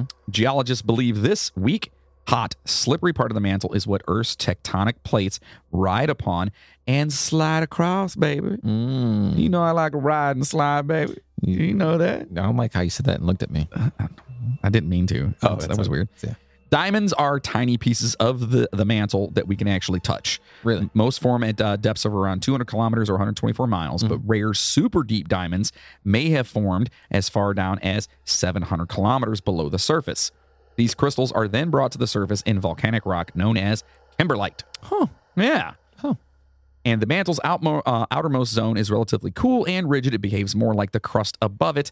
Together, this uppermost part of the mantle layer and the crust are known as the lithosphere Yes. or lithosphere. Lithosphere. Lith- lithosphere. Then there's everyone's favorite part of the pizza. It's the crust. Oh, I love the crust. Earth's crust is like the shell of a hard boiled egg. It is extremely thin, cold, and brittle compared to what lies beneath it. What lies beneath? The crust is made of relatively light elements, especially silica, aluminum, and oxygen. It's also highly variable in its thickness. Under the oceans and Hawaiian Islands, it may be as little as 5 kilometers or 3.1 miles thick. Beneath the continents, the crust may be 30 to 70 kilometers or 18.6 to 43.5 miles thick. Okay, kind of cool. Okay. Along with the upper zone of the mantle, the crust is broken into big pieces like a gigantic jigsaw puzzle. These are known as tectonic Uh. plates. Oh. These move slowly at just right around three to five centimeters or um, like um, 1.2 to 2 inches per year. Very slow moving. What drives the motion of tectonic plates is still not fully understood. Okay. It's the mole people. It's it's definitely the mole people. It may be related to heat-driven convection currents in the mantle below it, because remember it's moving down there and it's you know it's hot, it's hot as shit. It may be again. So some scientists think it's uh, caused by the tug from slabs of crust of different densities, something uh, called slab pull. I didn't even know what that was. In time, these plates will converge, pull apart, or slide past each other. Those action those actions cause most earthquakes and volcanoes. It's a slow ride, but it makes for exciting times right here on Earth's motherfucking surface because that, my friends, is science. And science is always true. Science. Okay, so here's my thinking on this though. Okay, go for it. Before we get into the movies, Mhm, Mm-hmm. mhm, mhm. yes, we don't have definitive proof of what definitely is in the center of the earth. Right. Okay. However, the smartest people in the fucking world who do this for a living, Mhm. they say that that's most likely what it is. And it makes way more fucking sense than Hollow Earth. Yeah, but have you seen the new Kong versus Godzilla movie? I have. I thought that was pretty it was, it was pretty cool. It was pretty cool. It was pretty cool. But did you hear their hollow earth theory? Which was go ahead, explain. Their hollow earth theory was there was pockets of hollow earth all around the planet. Not the entire planet was hollow or that there were concentric spheres. It was pockets. but still the, the amount of pressure that is on around that and around in the earth like our atmosphere and shit Mhm. like there's no way there could be a hollow pocket in there But we don't know. like like like if you take those those damn um wrapping peanuts yes. and you just put a little pressure on it that motherfucker pops right Yeah. right that would be what would happen with one of those pockets You go pop. all of a sudden you just hear a big like, oh the earth pocket popped Oh, the Jules Verne. Yeah. So anyway, we want to know what you guys think about this fucking theory and all the people that were involved. I know it's been a long one, and guess what? We still have to do the movies, and we have a fucking awesome announcement. So guess what? It's time for your favorite part of the show. It's the movies. And now, boys and girls, it's your favorite part of the show, the movie review. Which top 10 movies will make the cut today? This literally might wind up being one of the longest episodes we've ever done. I'm glad to have been here with you. because it's the fucking craziest shit ever. And there's so much just information out there that just you have to go through and like read it all, and then you got to go and fu- go, and you can't really debunk what the person said because it's like, well, a they're dead, Yeah. b it doesn't make fucking sense anyway. Right. Oh god, it's been rough. Anyway, so let's talk Yeah. about the top Hollow Earth films. Oh. Yes. I didn't know there was. According to IMDb, our favorite IMDb. I love it. Yeah. So we're gonna start. uh, Well, I was gonna start at number ten, but I have to give an honorable mention just because I fucking love Ice Age. Yeah. Dawn of the Dinosaurs. It's number 12 on here. 6.9 stars. Fucking movie grossed 1.9 or no, excuse me, 196.57 million dollars. God dang. Yeah. Wow. It's a lot. That's a lot of money. It's a lot of money. And it's all riding on the Hollow Earth theory. Uh, Right, it is. And you guys have probably seen this one. It's I think it's like the third one, right? Uh, j- j- j- yes. Well, it says when Sid's attempt to adopt three dinosaur eggs gets him abducted by their real mother to an underground lost world, his friends attempt to rescue him. And you guys have all seen Ice Age. And if you haven't, Yeah, that's where peaches comes from. Your fucking life sucks. Anyway, I'm going to jump back up to 10 on this. That was number 12 because 11, ah, fuck it. 11 is Journey to the Center of the Earth from 1959. Oh, This movie grossed $10 million. Yes. wow. It's a lot of money Yes. back then. Seven stars on IMDb. Yeah, Hmm. not too bad. Obviously, you guys know the whole story. They literally journey to the center of the Earth. How? Watch the movie. Damn. Number 10, Children Who Chased Lost Voices. Oh, that's spooky. Yeah. Uh, this looks very, very. Uh, uh, let's see. Is it Japanese? It looks. Yeah, it's Japanimation. I think so. Uh, 2011 or ma- ma- wait, it's Japanimation. Manga is the the comic books. Yeah, it's like the books. Yeah. Yeah. So it said this is 7.2 stars on here. A coming of age story involving young love and a mysterious music. Hmm? Coming from a crystal radio left as a memento by an absent father that leads a young heroine deep into a hidden world. Ooh. Hmm. Number nine, Sanctuary. Oh, nice. Uh, I believe this looks like a TV show. It says 2008 to 2011. Yeah, it's probably a TV show. Sounds familiar. All right. Um, 7.3 stars. Stem cells, gene therapy, transplants, and cloning have changed the defi- uh, definition of humanity in the modern world, but the darker side contains monsters that only few are brave enough to face because the future lies in their hands. Yeah. All right. Never heard of that. Sounds cool. Uh, number eight, Tiny Toon Adventures, The Journey to the Center of Acme Acres, Yes, it was so. Yeah. which is pretty amazing. Seen it. And it's good. you guys know what that is. That's Tiny Toon. That's fucking Bugs Bunny. Yeah. Eh. Meh. eh. What's up, Doc? I can't really do it. Meh. Um, number seven, Dino Mech Gaikin. Gaikin? Yeah, I have no idea. Oh boy. Uh, when alien invaders from the planet Zella arrive, Earth's only defense is the super robot Guy King and the Great Space Dragon from 1980. Yeah, Dude looks like the bee from the bee movie. it, it looks like what was that fucking? Was it not not? It was a Transor Z, or no? Actually, it looks like Speed Racer. Never mind. I lied. yeah, that's it. Looks more Speed Racer than. Number six, Journey to the Center of the Earth from 1967 to 1969, based on the Jules Verne classic novel and the 1959 film by the 20th Century Fox. This Saturday morning animated series followed the adventures of Professor Lidenbrook and his party trying to get down to the center of the fucking Earth. Jeez. Yes, 7.6 stars up on here.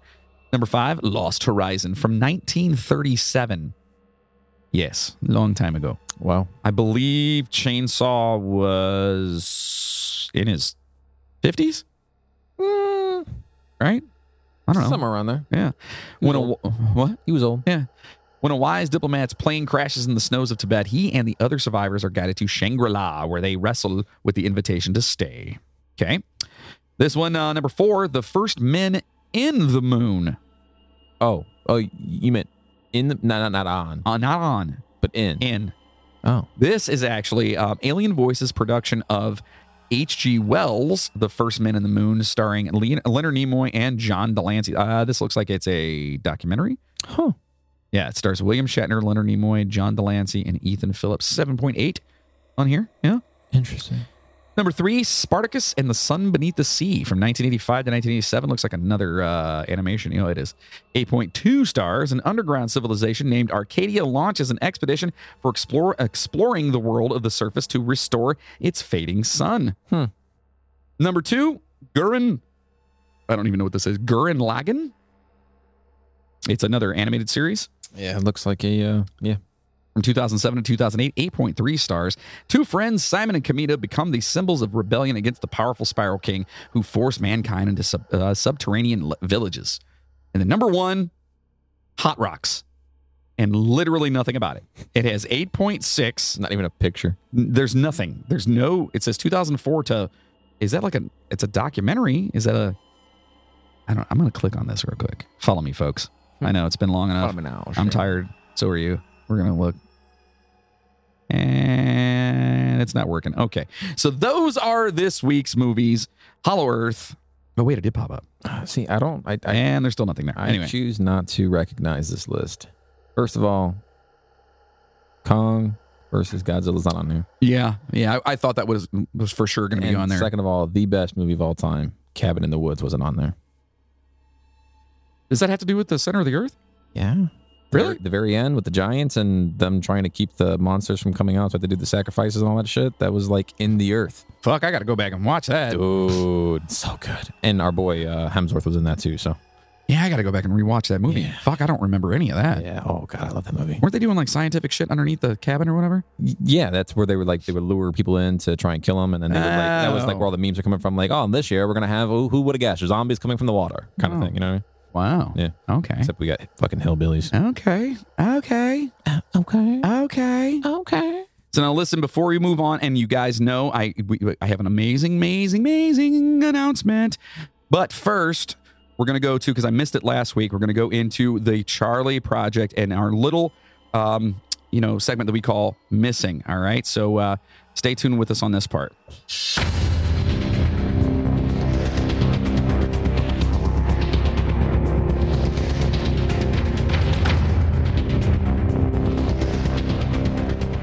Okay, so this week we are actually for the Charlie Project here. Uh, and again, please check out the charlieproject.org. That's C H A R L E Y.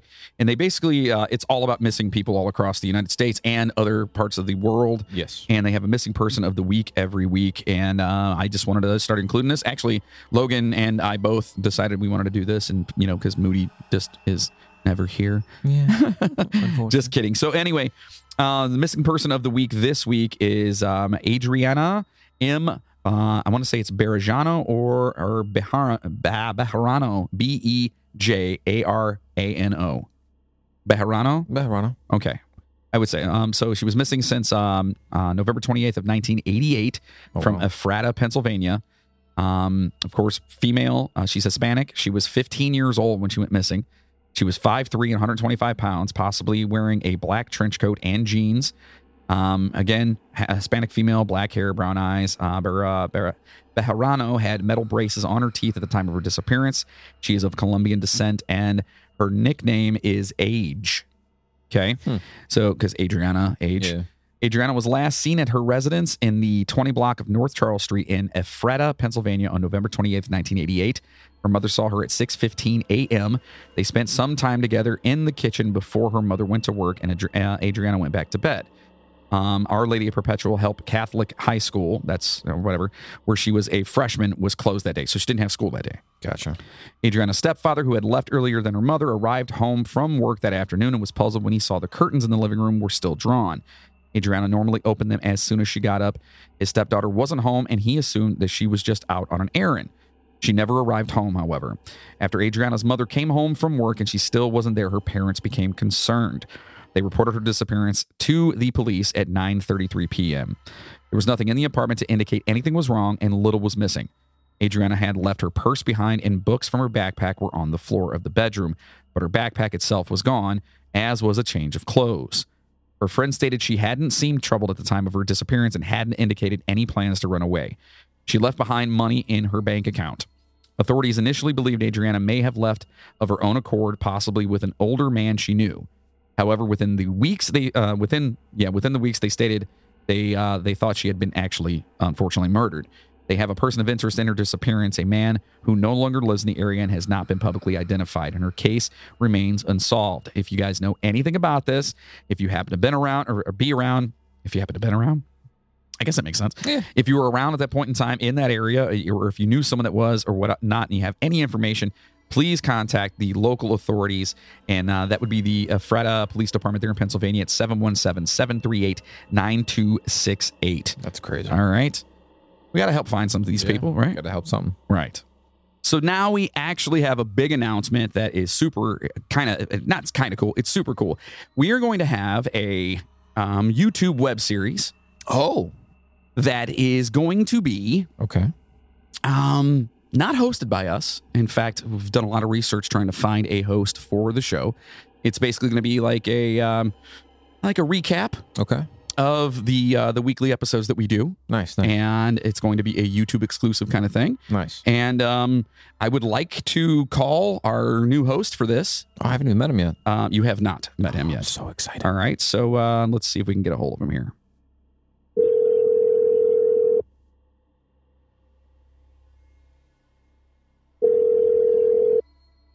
Milo's Magic, Menage a Trois, making your threesomes come true. Uh, How Milo, may I help you? Milo.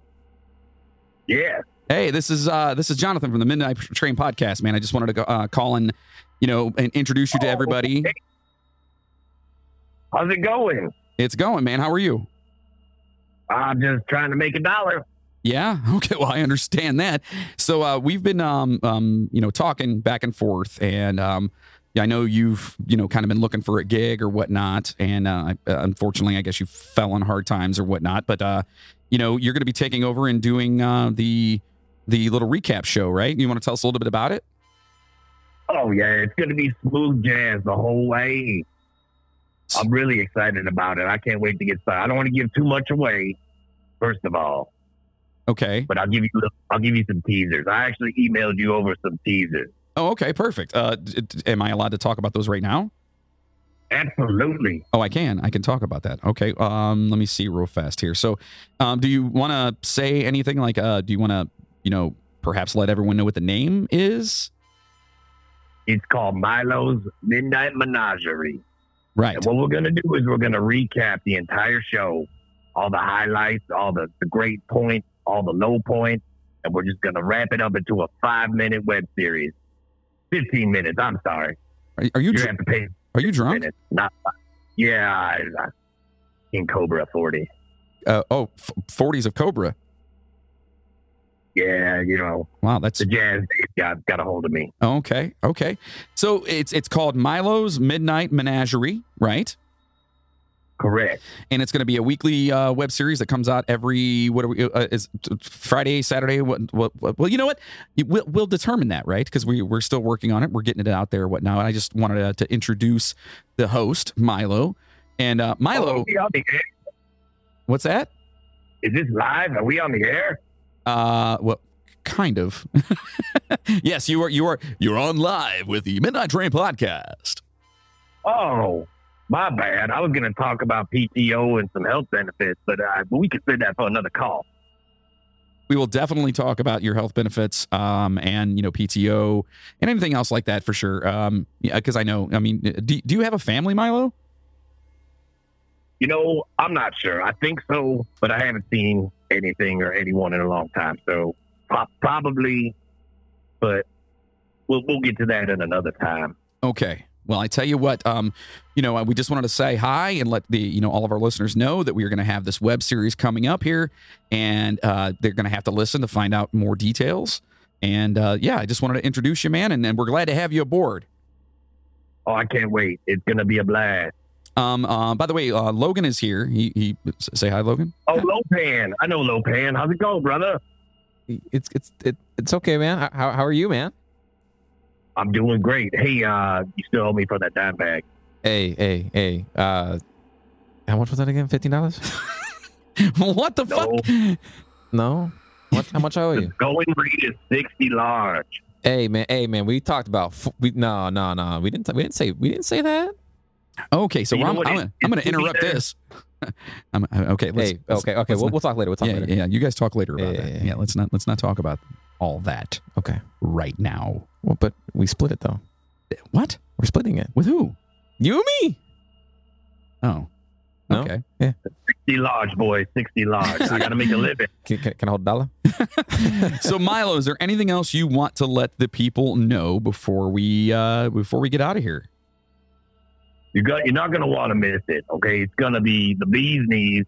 You're gonna want to tune in every week and watch it on your on your phone, on your tablet. You you're gonna be able to stream it on your smart TV. I don't have one unless you pay me, but you can stream it on your smart TV. It's all over the internet. It's gonna be a hit. Yeah, and I've uh, I've seen some uh, some stills and uh, a couple of snippets and stuff from uh, the upcoming stuff, and it looks fantastic. It's going to be I'm good. don't I? I, I've been working out. yeah. I've been doing what the kids call the kettlebell. Oh, okay. That's where I ring a bell for like 10 minutes and then I'm tired. Burns like 50, 50 calories every time you ring the bell. Oh, okay. Well, Yeah. that's that's good. That's pretty nice. That's a good workout. At least you're trying to stay in shape. That's important, right? Health is key. You know, I'm a single monster. I, I'm looking for a, a, a- a lady monster that may want to, you know, move in and Yeah. do my laundry, cook me some food Right. from time to time. So uh, I- I guess I failed to mention that Milo is actually a monster. oh, you said a mobster? Mo- monster, Oh, monster, like uh, like the energy drink, but without less douchiness. That's right. so he doesn't wear X. No, no or nor Axe body spray. Yeah. Okay. Sorry for all those that do. anyway, so Milo is a monster, and um, he is, um, yeah, he's. I think he's the right guy for the job. I think he's going to really handle this and make it awesome. And uh, I'm, I'm really excited about this. We're really excited about it, and we want our listeners to be really excited about it because it's going to be fan freaking tastic. Hell yeah. I'm more excited about the uh, discounts on the dime bag here later. Jesus Christ! It's going to be great. I even have some guests lined up, like Ali Boo. He's going to come in. Maybe we'll rap a little. I'll do a little jazz beat, you know, a little three, four. You're musicians, you know, three, four count. And Ali Boo kind of just say some poetry, let the Okay. feeling know. Okay. You know, he's a, he's a little bit older gentleman, so Oh, okay. he's old fashioned, Uh, oh, okay. Well, Yeah, that- that's no. great. old fashioned. That's great. Well, I'm. I, I tell you what, man, I'm super excited to have Hey, I'll you. tell you what, what. Do you have direct deposit? Um, I I- do as in to pay you. Is it bi weekly or salary? How how am I getting paid? I need to know that. Uh, we'll, we'll we'll definitely discuss all that off the air. Um, for sure. We'll, we'll definitely take care of you. Um, and is yeah, yeah, yeah. We'll we'll you got a daycare program in case I knock up any girls and have some kids? uh, day, daycare. Paid daycare. Pay, paid daycare. Um, again, we, we can discuss all this later. That's fine. That's that's good. Milo, thank you so much for being here, man. And we are extremely excited about this. It's going to be Milo's Midnight Menagerie. It's going to be YouTube only, and it's going to be a 15 minute recap with all kinds of bells and whistles to it, right? I can't wait. You guys are gonna love it. I'm All gonna right. be famous. Well, Milo, thank you so much for being on here with us, man. And uh, listen, we should totally have you on the actual show coming up soon. Let's do it. I, I'm, you got to pay for an Uber to get me there. Okay, that, uh, I that's can't. My bike, I can ride my bike. It's too far. okay. I will. We'll definitely. We can at least. Uh, we can get him an Uber. Right? Yeah, Uber. I don't know about daycare, but we can definitely do Uber. Yeah, definitely the Uber. We'll, we'll discuss all have, that. have, have Lopan. Have Lopan pick me up. Yeah, we we will definitely see if Lopan can pick you up. You're gonna cut me a deal though, right? Oh, for sure. Hey, all right, let's go. All right. Well, thank you so much, brother. We appreciate it, and we look forward to working with you, man. We look forward for everyone out there to see what Milo's Midnight Menagerie is going to be all about. So excited. Hey, keep your eyes on the sky. Okay. You got it, man. Thanks so much. All right, brother. I'll see ya. All right. Bye bye. So that was Milo. That was uh That, That- was that's the uh, new host for the new weekly uh, little YouTube shindig thing we're going to be doing. I'm so glad to have met him Yeah. and for the first time ever, Well, right here Yeah. on the show. I think we're going to have him on the show, like actually come in as a guest, as Really? opposed to just calling in or whatever. That'd be Yeah. nice. That'd be nice. I think we'll do that before we actually like release the show to everybody because he's working super diligently on it. I bet. He's got a whole team behind him. It's pretty crazy considering he has no money. I don't know how he's doing it. Yeah. How do we do that? Wait, are we paying for that? Fuck. Son of a bitch. Yeah. That mother. Mm. Mm, I'll figure it out. hmm So, passengers, we hope you enjoyed your ride with us on the fucking hollow earth fucking theory. Yikes! Ah. Anyway, it was, uh, it was, uh, it was, what would you say that was, Logan? Um, I would say that it's uh incredibly factual. Um, there's a lot of evidence that proves that um I was right and you were wrong. And I look forward to uh, our next segment on the uh, flat earthers.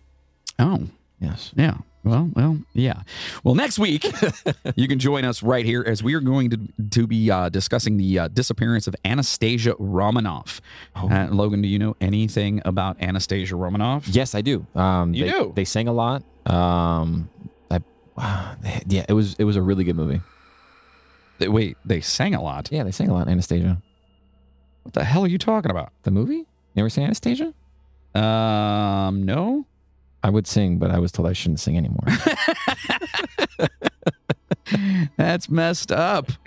Anyway, so she, you know, you guys will find out she was the uh, uh, Grand Duchess of Russia, Oh. and some shit really fucking went down, and it's it's gonna be nuts. So there's not a whole lot of singing. There shouldn't be. Okay. I mean, we probably will, but anyway, yeah, anyway. So make sure you guys are here with us next week. And we know that this was an extremely long episode this week. Lots of information, lots of stupid fucking information. So we will try to get through the rest of this as fast as we can. However, I do have to talk about some soap. Oh. Is that what I'm sp- smelling right now? No. Oh, damn. That's Snope smells the soap soap Snope. The soap smells way better than that. So Dr. Squatch is what I use. That's Okay. what Moody use, and that's what you should be using. I would love to get some. You should get some. Dr. Squatch is changing the way men approach hygiene by providing all natural, high quality, healthy products like bar soaps, hair care, colognes, beard oils, and so much more that make you feel like a man and smell like a champion. All soaps and products are made right here in the U.S. using the finest all natural ingredients, not cheaply made or harmfully mass produced. Get 20% off your first subscription. Just head on over to the Midnight Train Podcast.com and then click on the sponsors button or just forward slash sponsors. Click on the banner and use promo code DSC Squatch20. That's DSC S Q U A T C H 20 to get the best damn soap. And it really is the best damn soap. It is. It's awesome. It's good stuff. So now listen, I really want to talk about some people here. Oh, the uh, Hollow Earth people? No, I, I want to talk about smart people. I want to talk to people that uh, you know the, that are Patreon producers, are, are poopers that are going to be receiving a bonus episode on um, Shit Falls, Yes, right? on Shit Shit Falls, or AKA Neil Falls, Yes. and so many other great bonuses that are going to be coming up, as well as end of the month or end of October. yeah, boy, Cannot wait. We're doing a ghost hunt, and our poopers are going to be able to watch it live. Yes. Yes, Not so just any ghost hunt. right, The so, first ghost hunt. that's the gonna the make it. first ghost hunt that we're yeah well no it's techni- technically it's the second one Well, it's the first one you're going to be peeing at. i'm not peeing myself i don't know why everyone keeps saying that anyway what the fuck so to you guys out there who want to become poopers please sign up over at patreon.com forward slash the midnight train podcast or go to the midnight train podcast.com and while you were there get some super sweet Super sweet. merchandise. Like uh, you know, we've got all kinds of cool stuff, like the switchblade wielding wielding uh, Jersey raccoon T-shirts, the the shit eating robot So T-shirts, Oh, cool. the uh, um, he absolutely did it T-shirt Yeah, for the Honolulu Strangler Yeah. guy. Yeah, so there's all kinds of cool stuff. Get over there and check that stuff out.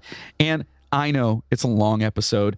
I'm sick. You guys make it better, and I would not miss it for the world. But to our beautiful and just amazingly fearless Patreon poopers. to John and Kate Descharnay, Spencer Dunlap, Jacob Cook, Maggie Brothers, Albert Lopez, Miles Campbell, Brian Gunselman, Margaret Atkins, Colleen Cox, Pumpkin Escobar, Mac Doherty, uh, Gina Madison, Janice Sherrill, Laura Randall, Chad Flint, Cheryl Pierce, Chris McLeod, Justin Kowalczyk, Rob Webb from the Fun Box Podcast. Check them out. He's awesome. Christina Skelton and Jessica Bartolome from the Sisters Skelton podcast. That's Sisters Skelton podcast. Skeleton. Skel- not skeleton. Oh. skeleton. Skilled. The sisters skeleton is going to be the sideshow that we do, Oh, I forgot about that. Yeah, and it's yeah, just going to be us doing all of their episodes. yeah. that'd be amazing. to Maria Gibbs, to Chainsaw. the fuck? Jigsaw, Craig Spurlock, Rick Resler, Courtney Batchelor, Katie Brabenick, and Bill Birch. Do you do you you don't have that one, do you? I don't think we How had about that we one. just say it in unison? Ready? One, two, three. Oh, good for you. you, yeah. you were looking at me like that too. anyway, if you want your name to be mentioned on the show, become a Patreon producer. Help promote and produce the show and be a part of the, the thing that we do. Put steam in our engine. That's right. Become a cog in the wheel. Oh, I like that. You like that? Oh, I do. Yes, I do. yes. And in the meantime, stay safe out there, passengers. And as always, choo choo, motherfuckers! Now go home and get your fucking shine box.